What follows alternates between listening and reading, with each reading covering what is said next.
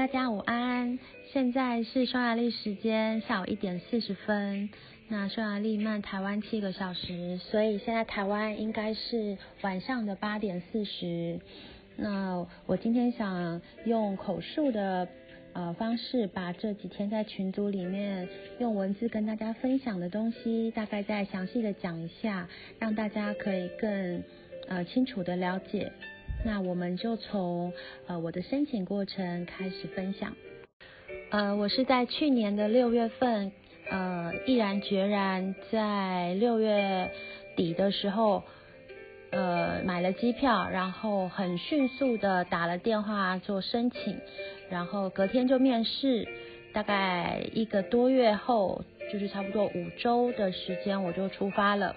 那原因是因为我在六月底的时候发现，呃，便宜的机票只剩下寥寥无几，好像只有两三剩两三张而已。然后我就在想，呃，因为每一个地方的观光旺季都是在夏天六到八月，所以我有一点紧张，怕自己会错过这个黄金时期，所以我就呃立马把工作辞了，然后。辞掉了，隔天就打电话预约面试。预约的时候呢，非常幸运的，在呃陈小姐的帮忙之下呢，排到了隔天下午的面试。那因为我是住在高雄，所以我必须隔天早上搭高铁上去。那在这短短的二十四小时，我要把所有的东西准备好，然后。呃，包含保险的部分，那这个部分我很感谢我，呃，就是以前有做过呃保险业务的一个同事的帮忙，那他现在也有在群组里面，如果大家有需要在这一块做一些协助的话，都可以找他，我可以再把他的赖推在群组给大家，因为基本上深耕保险它应该是。不会在二十四小时之内就下来，因为我们如果是买线上的旅旅平险、深耕的旅平险，都可以就是马上拿到电子档的文件。但是如果我们买的是一年份的深耕保险，那基本上是需要一个七个工作天。所以我非常非常的感谢他帮我做了几件，让我在面试的前五分钟。呃，拿到了这个电子档，然后我在 Seven 把它印出来，再坐计程车赶到办事处去送件。好，那这个非常惊悚的过程呢，就让我慢慢的跟大家分享。那当然这是我个人的经验，每个人的经验跟故事都不太一样，但这都是将会是你人生中很难忘的一个部分。呃，记得是在六月二十七号的早上，我打了电话过去。呃，台北办事处，然后那个电话就是讲了匈牙利文，但我听起来觉得它很像日文，但不管是匈牙利文还是日文，我都听不懂，所以我大概打了两三次吧，我很仔细、很想用力的听他到底在讲什么的时候呢，我实在是觉得，反正再怎么样，我随便按个分机号码，应该都会有人接吧，那那个人应该会讲英文吧。所以呢，我就先随便按了，呃，一零一还是多少的，总之就转到了一个外国人的那里，然后外国人就告诉我说，呃，如果我要申请打工度假的话，那个小姐今天不在，那她可能要我晚一点再拨，或者是隔天再拨之类的。但是我这个人个性就是很不死心，我就是呃死扒着他问说，那他知道那个小姐的分机号码吗？或是那个知道那个小姐的？名字吗？或是知道那个小姐，呃，一些 schedule 叭叭叭之类的，我问的非常的清楚。然后他就说，好吧，不然，呃，你留下你的资料，然后我可能看到那个小姐回来，我叫她拨给你，或者是，呃，我帮你留意，呃，你可以晚一点再打电话进来问我她回来了没有。所以我觉得这件事情之所以会这么快速而且顺利的。办成，我觉得跟我自己的积极程度是有关系的。那，嗯，也许对于他们来说，呃，我有我的急迫性的原因，是因为我的机票已经定下去了，所以我不想要在出发前还没有拿到签证，所以我的情况是比较特别的。那我知道一般人都会是先找旅行社订一个购票证明，然后拿去当做申请的资料。但是我比较不喜欢把事情弄得很不确定性或者是很复杂，所以反正我就是要去了，我就是买了机票。那在呃查机票的时候，我知道有很多航空公司是用转机的方式到布达佩斯，嗯，有卡达、阿联酋啊，呃，土耳其航空啊，然后很多法航、和航，几乎呃一些欧洲航空都有。那更不用说像我们台湾的华航跟长荣，只是价位会有点不一样。那飞行的时间跟转机的城市也不一样，那就看看你自己的喜好，或者是你可以。呃，先飞到其他的国家，如果其他国家的机票比较便宜，那你可能玩一个礼拜，或者是，嗯，你怎么安排去那边看个朋友什么的，再过来布达佩斯也可以。但我就是一个比较直线型思考的人，所以我既然就是要到布达佩斯，我就是选择直接买，呃。长荣航空在维也纳转机到布达佩斯的机票，这个东西原本是我预计当做呃申请签证的资料。那后来我记得我印象中我好像是买一万四千五单程票。那在拿到签证之后呢，有前辈的一个建议跟指点，他说其实我把这张机票退了。改成直接在维也纳下，我自己坐巴士过去，反而还比较省钱。那再这样子算算一算，发现，嗯，好像真的坐巴士到布达佩斯，因为它是直接落在放你在捷运站下车，所以你可以直接就提着行李接着捷运到住宿的地方。如果你住宿的地方刚好也是捷运站，那就非常的方便。呃。其实坦白说，我不想要在呃机场布达佩斯机场下，一方面也是因为我对于我自己没有那么有信心，可以一个人从机场到市区，因为它是有一段距离的。那时候当然是已经有前辈的部落格指点，哎，要坐一百一、两百一机场公车，但是还是觉得我可能会把这件事情搞砸，因为我可能会在机场迷路，或者是。嗯，因为语言不通，然后就是搞乌龙之类的，我就很害怕，所以我觉得能够让我直接到市区呃的捷运站，对我来说是呃比较安心的做法。所以我后来在拿到签证之后，把我的机票改成呃直飞维也纳，然后从维也纳机场坐巴士到布达佩斯的呃。公车站下车，但是他那个公车站其实就是在四号线绿线的底站 c a l i f o r n 这一站，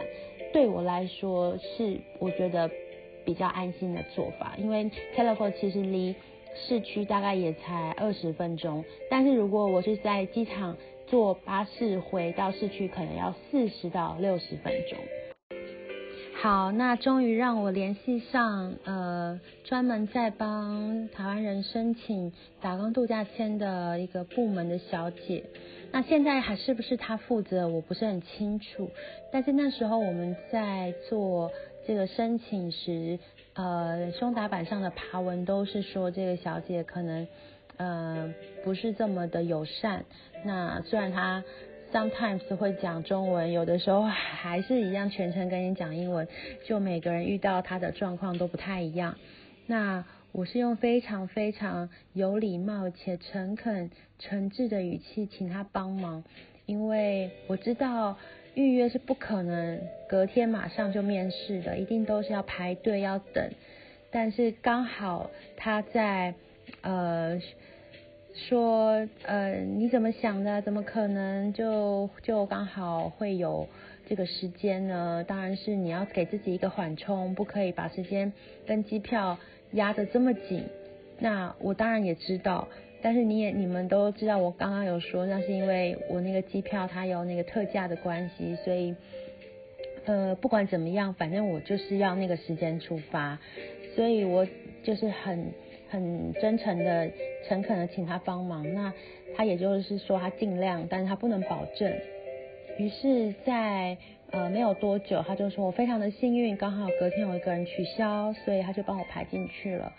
那我觉得这个是让我非常感动的。虽然一开始的时候他的说话方式比较急，然后也噼里啪啦的讲了一堆，也许是因为真的太多人不做功课，然后在不知道一些呃准备应该怎么做的情况下去呃浪费掉他的工作时间，但是呃。Maybe 你你你能够体谅一个人，可能每天都接到很多扑龙宫打来的电话，问一些明明呃网站上面就写的很清楚的东西，你也会不耐烦。所以呃我有跟他说，其实我已经都看过网页，然后呃我们的申请表我也都填好了，各方面的功课我大概做了，应该有个一年多了，所以我相信。我的诚意是很够，他就开始变得非常的帮我，呃，会提醒我很多事情，然后会让我叫我带什么东西，然后呃要怎么样跟呃当地的匈牙利移民局那边做交涉，给我一些小 p a p e 然后呃也因为感受到这个呃小姐她的呃非常热热热情而且友善的相对相对的回应，所以。后来其实我我知道他工作很忙，他说如果他有忘记要回复我信，那请我再打电话进去提醒他，他就会马上寄。所以我希望大家都能够互相理解。呃，在大使馆工作其实压力都是很大的。那呃我们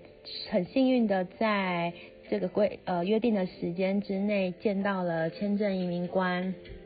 我那时候呃一进去的时候。发现他好面熟，他好像是那个，呃，你们有没有看过在 YouTube 上面有一个影片叫做《消失的国界》？那《消失的国界》匈牙利篇里面，他应该就是住在台北的匈牙利大使，呃，名字我忘记了，等一下可以给大家补上影片给大家看。那总之我就觉得哇，他感觉的。整个气质跟风范就是很不一样。那在面试的时候也是非常非常的友善。那我们就是一直保持着微笑，然后一直保持着非常的热爱匈牙利布达佩斯这个地方，非常的向往去那里工作。总之就是把你心中所有对于这件事情你有多渴望，多嗯多么想想。完成这个心愿的想法，告诉他，我相信他都会把签证发给你的。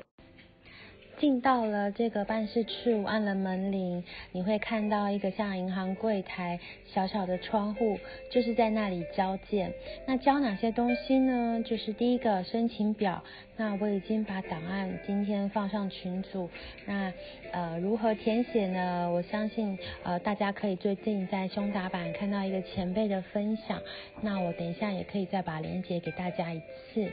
那再来就是机票啦，机票证明，然后住宿证明，住宿证明至少要一个月，就是三十天。那 Booking 也是刚好就最多只能订三十天，所以你就稍微选一下，呃，免费取消期最长，然后。呃，看起来比较合理位置的一个住宿。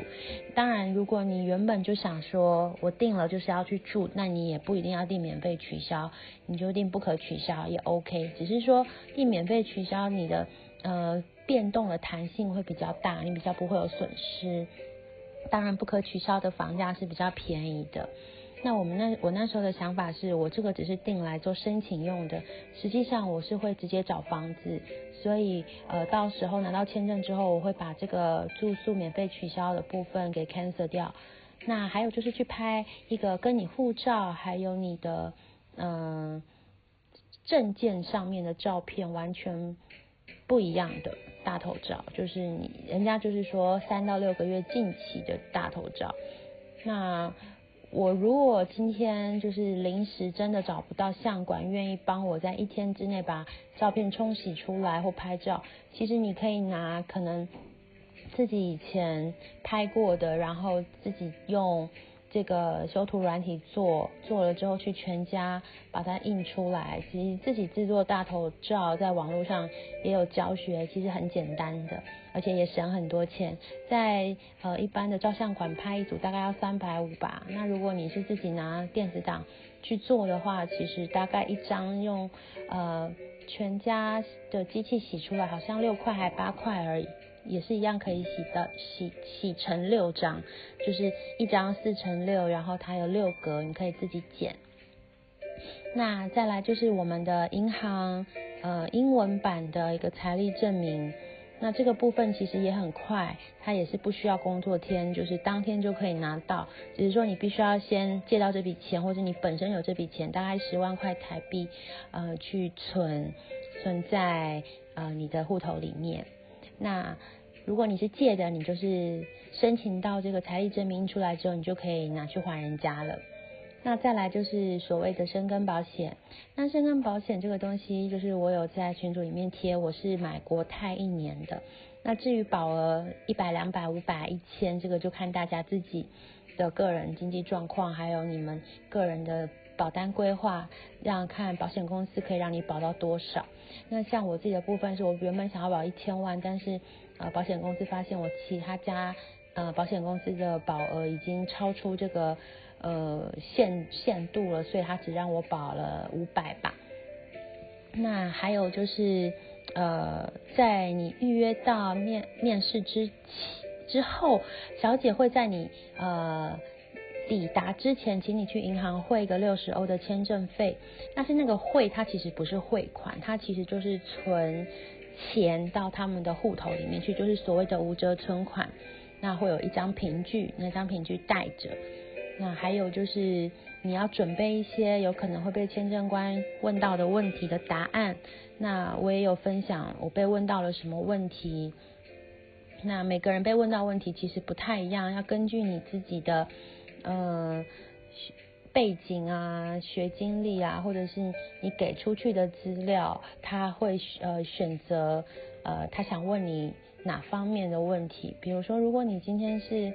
呃，有什么特殊专长，或者是你今天是已经结婚的，或者是你今天是呃曾经已经去过匈牙利这个国家了，那你为什么要再去，或者为什么选择去那里工作等等的？那像我就是一个白纸，我就是我也没有去过欧洲，然后我也不认之前也不认识匈牙利这个国家，那我为什么会想要过去工作？我是是不是能够为匈牙利这个国家做出什么贡献？那就把自己曾经在台湾的一些工作经历讲出来，然后看，希望可以在那边为当地人或是他们这个社会做出一些呃文化上面的交流也好啊，或者是呃互相跟匈牙利人彼此之间的互相教学相相长，其实都对。他们很好，那也是我们两国签订这个青青少年打工度假协议最大的美意。好的，那我呃顺利的面试完了之后呢，我就开始在网络上找能够发给我地址卡的房东。那很幸运的，我找到一个台湾房东，呢他愿意就是让我住一个月，然后帮我签地址卡。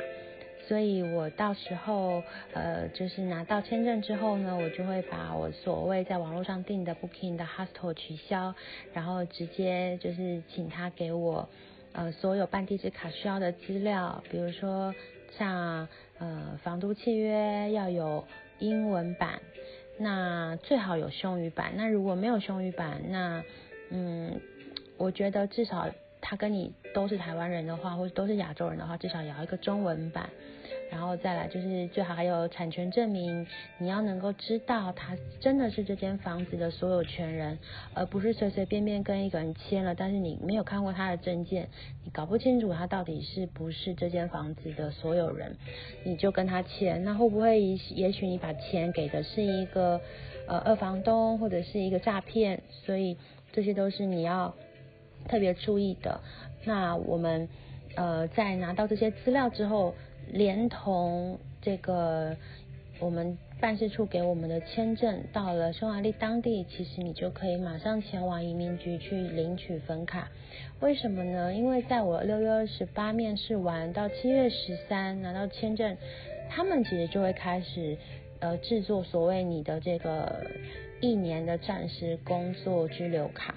那像我是八月一号到的，其实从七月十三到八月一号这段期间，他们其实制卡就是已经差不多完成了。那如果你去的时候他还没做好，其实也没有关系，你就是再跑一趟而已。那关于地址卡的部分呢？以前都是说要先到移民局去拿一张空白的纸卡回来给房东签名，然后你等等于再跑还要再跑一趟。那因为现在很方便的是，呃，网络上都可以有这个档案下载。那下载之后呢，你就可以直接给房东签名。那到了那里之后，柜台人员他就会直接拿出呃真正的地址卡的纸卡，然后帮你把资料填上去之后呢，因为你本来就已经拿到呃房东签名，只是他是签在纸上，他不是签在卡上面。那作为这个凭证，呃移民局这边也是接受的，所以这个您不用太担心。以前我们真的很辛苦，就是要先去跑一次呃拿一个地址卡。回来给房东签，然后再去跑一次送件。那我自己的经验是，我是早上去，然后拿到卡，拿到卡之后呢，你也许可以跟房东约着一起去，他现场就帮你签，或者是他授权让你自己代签，或者是他授权给代理人帮你签，或者是他呃用他签好了电子版给你看，呃等等很多方式。那我是。第一轮排队排了两个小时，拿到地址卡啊，我迅速的写完签完之后，呃，包含很迅速的把匈牙利当地要我填的表格写完填完之后，我又在他们的开放时间内排了第二次的队，等于我在当天领取资料表，然后在现场写，然后再排第二次队送件，那就。马上拿到，所以我真的是算非常非常幸运的，完全没有呃延误到什么需要再跑两次三次。但是其实真的很多人是跑了非常多次才拿到的，这个真的是在呃很正常的情况下，所以大家千万不要觉得很挫折。嗯，当你发现你的前辈都跑六次八次的时候，你跑两三次真的不要哀哀叫，就是他们有的时候。呃，行政效率上面不是这么好，然后加上你遇到办事人员，他可能对于这块业务也不是这么的熟悉，那加上台湾跟中国他们有时候会搞混，所以他们拿给你的表格也不一定是你真正呃需要的表格，可能你在送件的时候，那个收你件的人才会发现说，哎，你怎么会填错表格？你怎么会填这个表格？你当下才会发现啊，原来之前给你的表格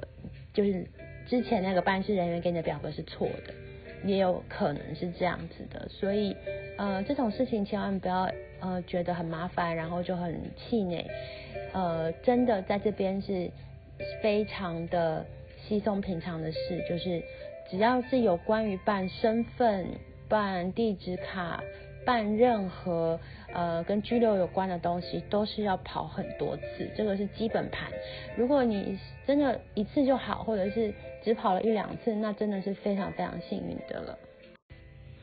嗯，刚刚在呃我们讲到面试，在台湾面试完，然后搭飞机到布达佩斯，或者是维也纳，再转巴士到布达佩斯之后，嗯，你只要记得不要一下子。在呃市区以外的地方换太多当地的货币福林，因为他们的汇率通常不太好。你可以到市区呃由前辈这边所推荐的换钱所去换，不但不用手续费，汇率也会好一些。所以如果你有需要用现金买票，就是所谓的车票，不管是单次票、周票、月票。你没有信用卡的 PIN code，就是预借现金密码，你必须要用现金。那你可以在现场的换钱所换一点。但是我必须要先讲，并不是每一个地方都有换钱所。那像我刚刚说，我巴士下车的那个站叫 k e l i f o r K E L E N F L D 这个站，它是地铁里面地铁站里面就有换钱所，但是并不是每一个地铁站里面都有换钱所。那当然，如果你是在机场到布达佩斯机场的话，机场里面也有换钱所。但是关于你抵达的时间跟换钱所开有没有开门的时间，就又不一定。所以我是比较建议大家现在台湾把信用卡的呃预借现金密码就是 PIN code 四个数字先申请好。那你说我可不可以到了当地再打客服回台湾问？其实很多银行的 PIN code 是不给在电话里面讲的，它必须要由你本人申请，然后他寄到你家，然后你可能委托你的家人帮你打开来告诉你这样子。那我建议，其实你大概只需要换一百欧元的福林就够了，就是大部分我们在这边消费还是。先以刷卡为主会比较方便，因为其实现金太在换太多在身上也不是这么的安全。呃，当然不是说它这里治安不好，就是说。嗯，还是以卡片消费为大宗。那像一些小吃店或者是古董店或小摊贩，他们没有信用卡，只能现金，这个也是蛮正常的，但是不多，所以不用太担心身上没有福林这个问题。好，那我们已经告诉大家怎么样，呃，在机器买票，我录了影片，然后。怎么样从机场坐公车到市区？有分要呃九百福林的一百一快线，这个是比较快的直达车，跟需要转车的两百一，这个是月票就可以直接搭乘，不用再另外付钱的。那我们会抵达的地方都是在市中心一个地铁的交汇站，叫做 Deak 站。那这一站其实很方便。那我们不管你住在哪里，你从这一站其实都可以坐任何一条线到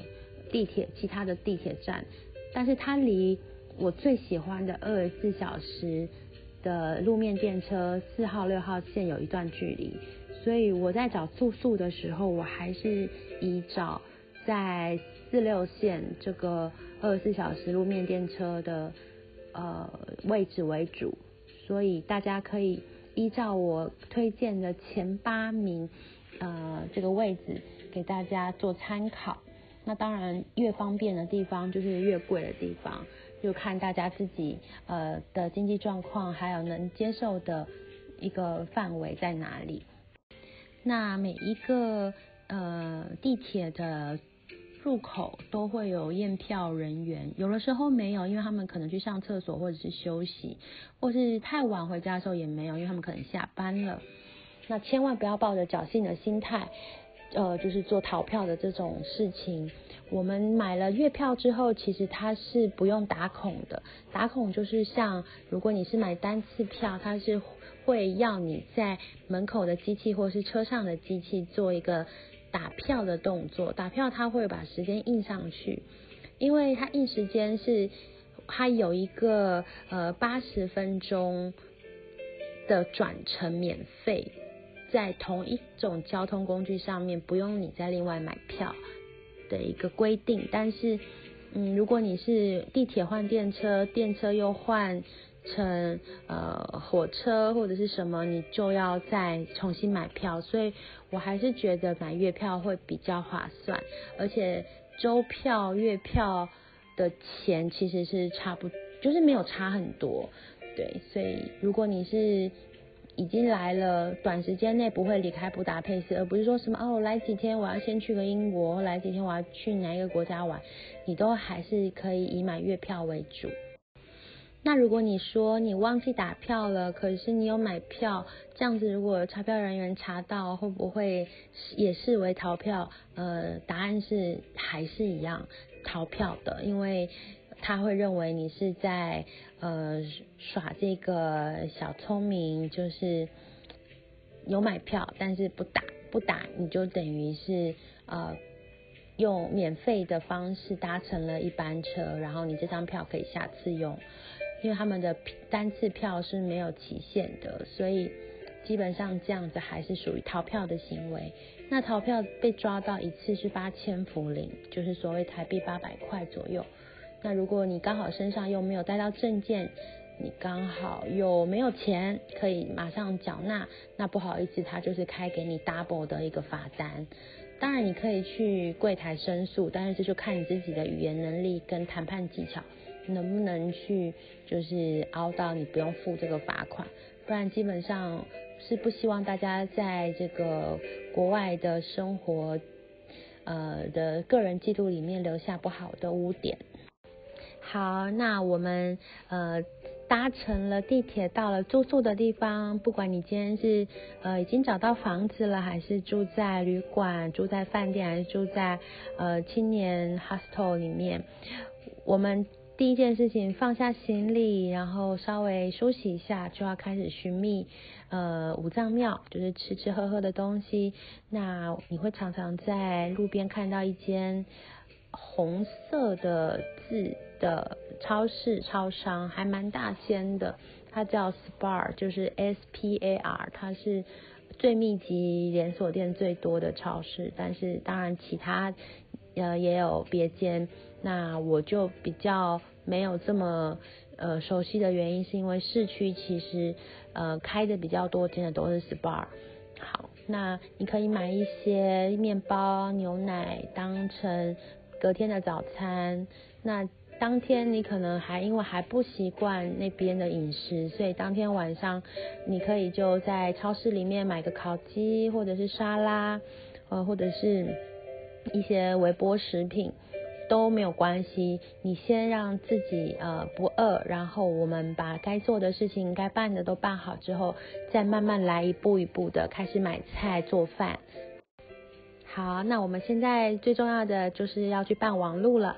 我们从台湾来的时候，会先买一张大概一 G、三 G、五 G 不等的网卡，先插在手机上面，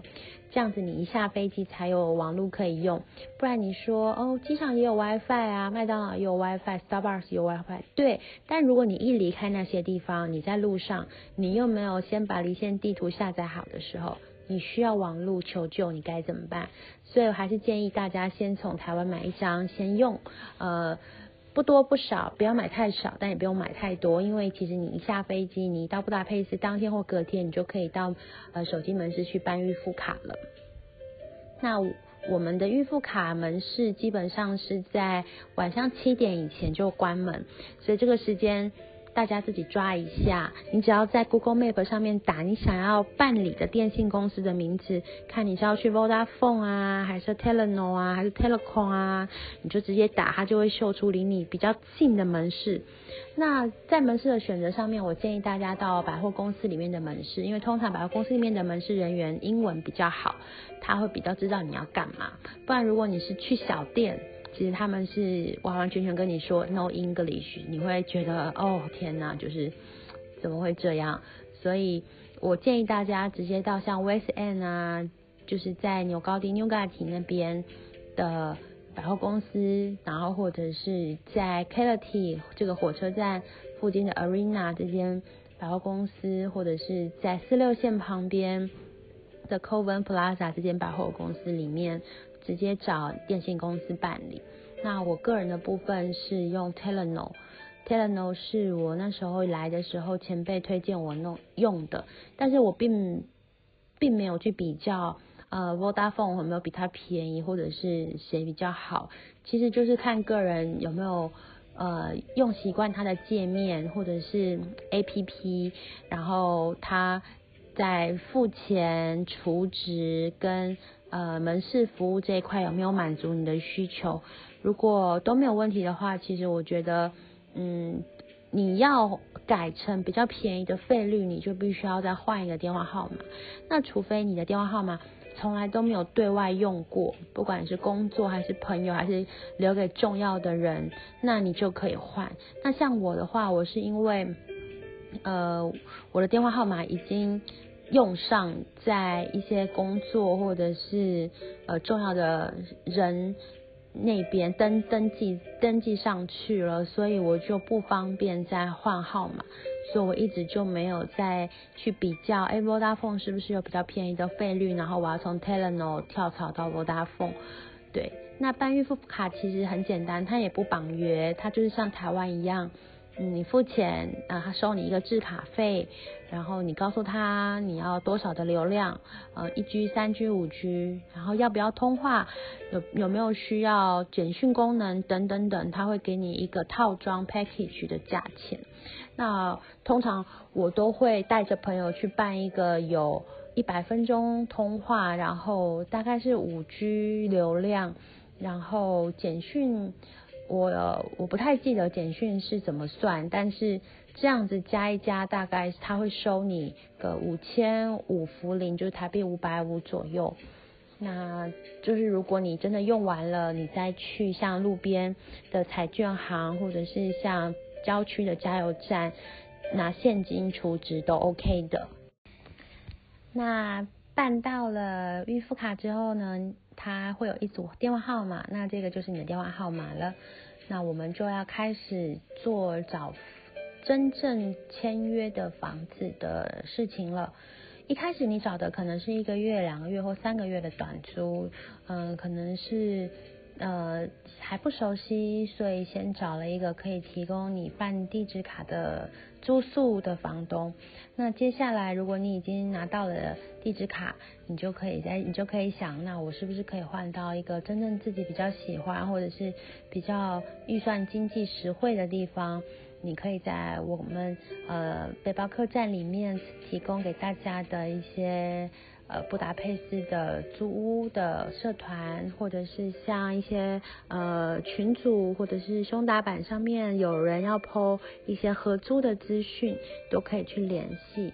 那如果是想要自己住的话，我有在群组里面推荐几个我觉得不错的房仲，那他们都是代理人的角色。那房东就是可能不是匈牙利人，那他们就是一个物业管理公司，负责管理外地人买的房子，那把它做成出租的房间啊。其实我觉得找代理人的房子也有一个好处，就是你不用直接面对房东，但是当然你要先确定房东是否为你住的地方的产权人。那你在签约的时候，你通常会需要。呃，知道你的代理人是谁，然后房东是谁，那你只要有问题，你就是找代理人，因为代理人一定是住在布达佩斯，他必须要帮你处理这些呃生活上或房子里面拉拉杂杂的问题。那你找一个呃感觉物业公司比较有规模跟制度的代理人，其实对自己会比较有保障，因为也不是每一个房东都是这么的有责任感，或者是这么的。呃，明事理，他会去帮你免费的处理很多事情。但有的时候，如果你跟代理人关系不错的话，其实他可以帮的你的忙，其实会比实际上房东可以为你做的多很多。所以，嗯，对，直接对房东租房子，你必须要有良好的沟通能力、谈判技巧，然后应对进退。因为，呃，不管他是中国人、台湾人，还是匈牙利人，或是外国人，呃，毕竟你们的关系是比较利害关系的，对。那如果是代理人的话，我我觉得会比较中庸一点的是，他是在做他的工作，他做不好，他没有薪水。那你觉得在这个代理人不好，你不想租了，那这个理由如果让房东知道的话，他也不会视而不见。所以在房子的处理上面，代理人不会像一些房东这么的 picky，但是在处理一些问题的时候，他反而还会比呃房东还积极。所以呃可以慎选一下，呃到底是你是要跟房东直接租房子，还是跟代理人租，跟亚洲人租还是跟外国人租，就是呃看一下你们在一个一开始接。接触的聊天过程中，你的感觉是怎么样？然后这个房子，呃，以前有没有人住过啊？或者是有没有呃前辈知道它是呃怎么样的一个状态？也许是白名单、黑名单，或是全新，从来没有人住过的，都呃可以从嗯我们的不管是前辈的口中，或者是从 FB 社团的一些。呃，他 po 文的记录，或者是邻居的口中去得知一些讯息，我觉得对大家都比较好。当然，你也不用很害怕，因为我觉得人的感觉是最准的。你就是一进去这个房子，你一接触这个房东或者是带人，你跟他讲话，你看到这个环境，其实你大概心里就有一个底，你觉得 O 不 OK？那在欧洲，其实最害怕的是住到。床垫是旧的，也就是睡过很多人的床垫，它 maybe 会有床虫这个问题。那床虫这个问题非常的麻烦，它会让你的整个生活都受到影响，而且你必须所有东西都要消毒。嗯，甚至有可能要搬出去这间房子一阵子，除非你的房东会愿意把这个床垫整个丢掉，买新的床垫，不然其实你身上还会留下一堆啊痒痒不可耐的一些，就是被床虫咬的包啊，然后疤痕啊等等的。总之，呃，选择一个安全、干净，然后在合约上面是对彼此双方都有保障，那。嗯，阳光充足，邻居友善，然后如果是有室友的话，最好是跟室友有一定的熟识度，或者是能够保持一个呃适当的距离，甚至是可以先呃聊个天，感觉一下，看呃观察一下对方的生活习惯或卫生习惯是否都能够呃接受，再去合租会比较好。除非你自己也是嗯不太计较，就是比较大咧咧的个性，或者这间房子真的很便宜，那你可能就要有所取舍。Maybe 它也会有它的一些问题，那就呃看你自己怎么去呃衡量这个天平了。那很幸运的，也很顺利的把房子的问题解决了之后呢，我们现在就开始来找工作喽。那也许有的人他来的时候是像我一样，他想打算先玩，先不工作，那也没问题。但是我现在讲的是，当你需要开始工作的时候，不管你是因为收入的关系，还是为了身份的关系，呃，有哪些管道呢？比如说像胸打板，就最常看到就是餐厅的工作。那像嗯，台湾人在中国可能会看见一些。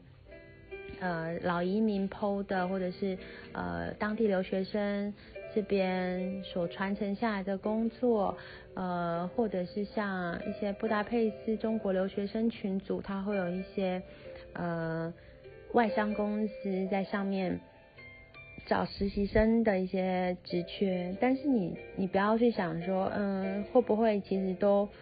不符合我们的需求，其实。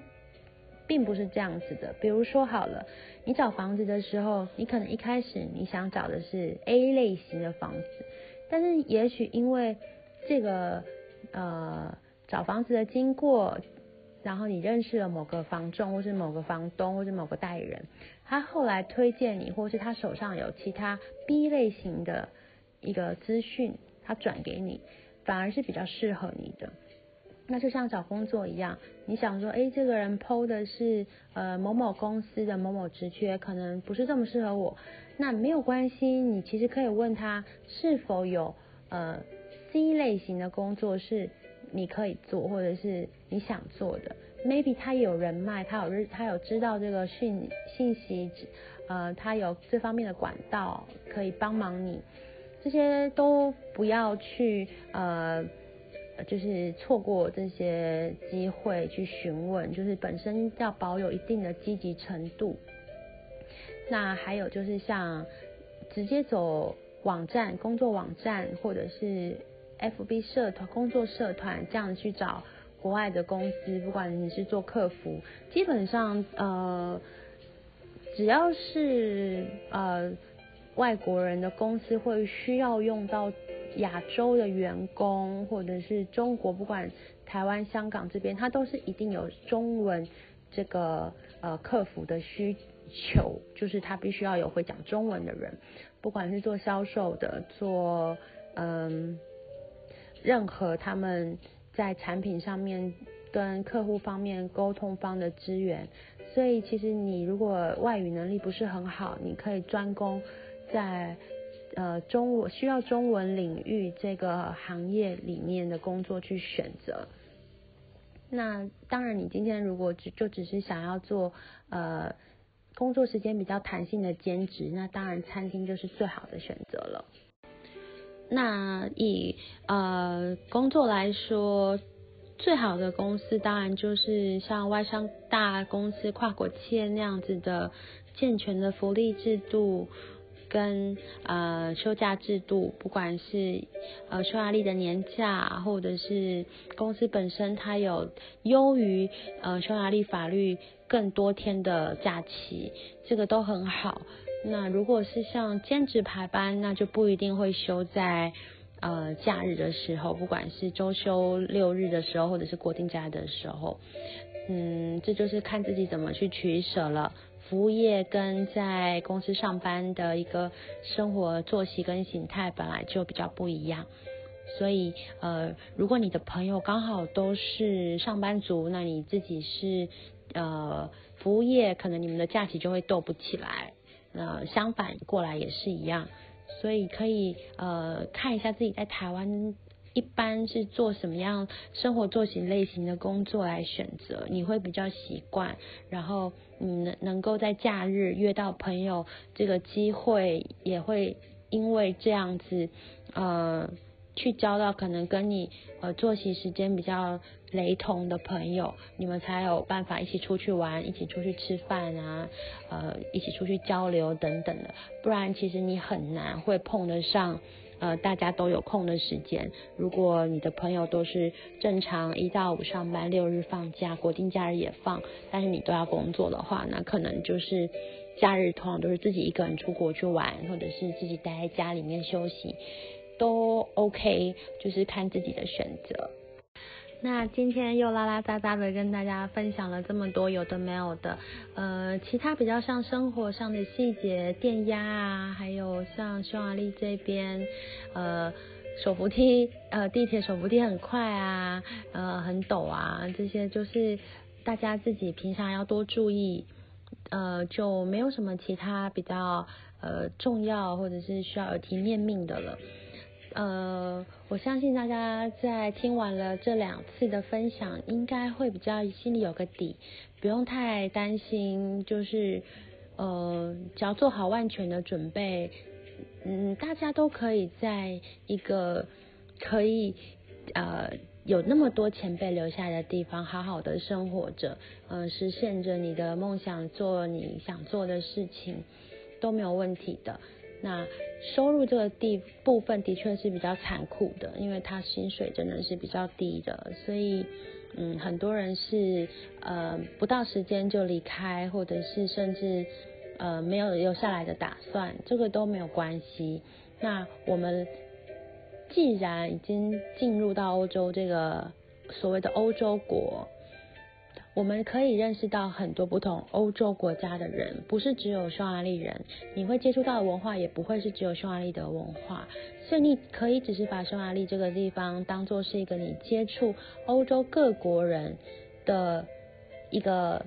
机会。呃，比如说你可以在什么样的场合，你可以在怎么样的一个机运底下认识了北欧人，认识了西欧人，认识南欧人。那你可能就又有新的机会到那些国家去，对吧？所以千千万万不要呃觉得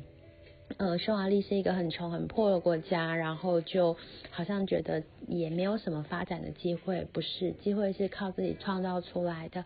所以要好好把握时间，把时间用在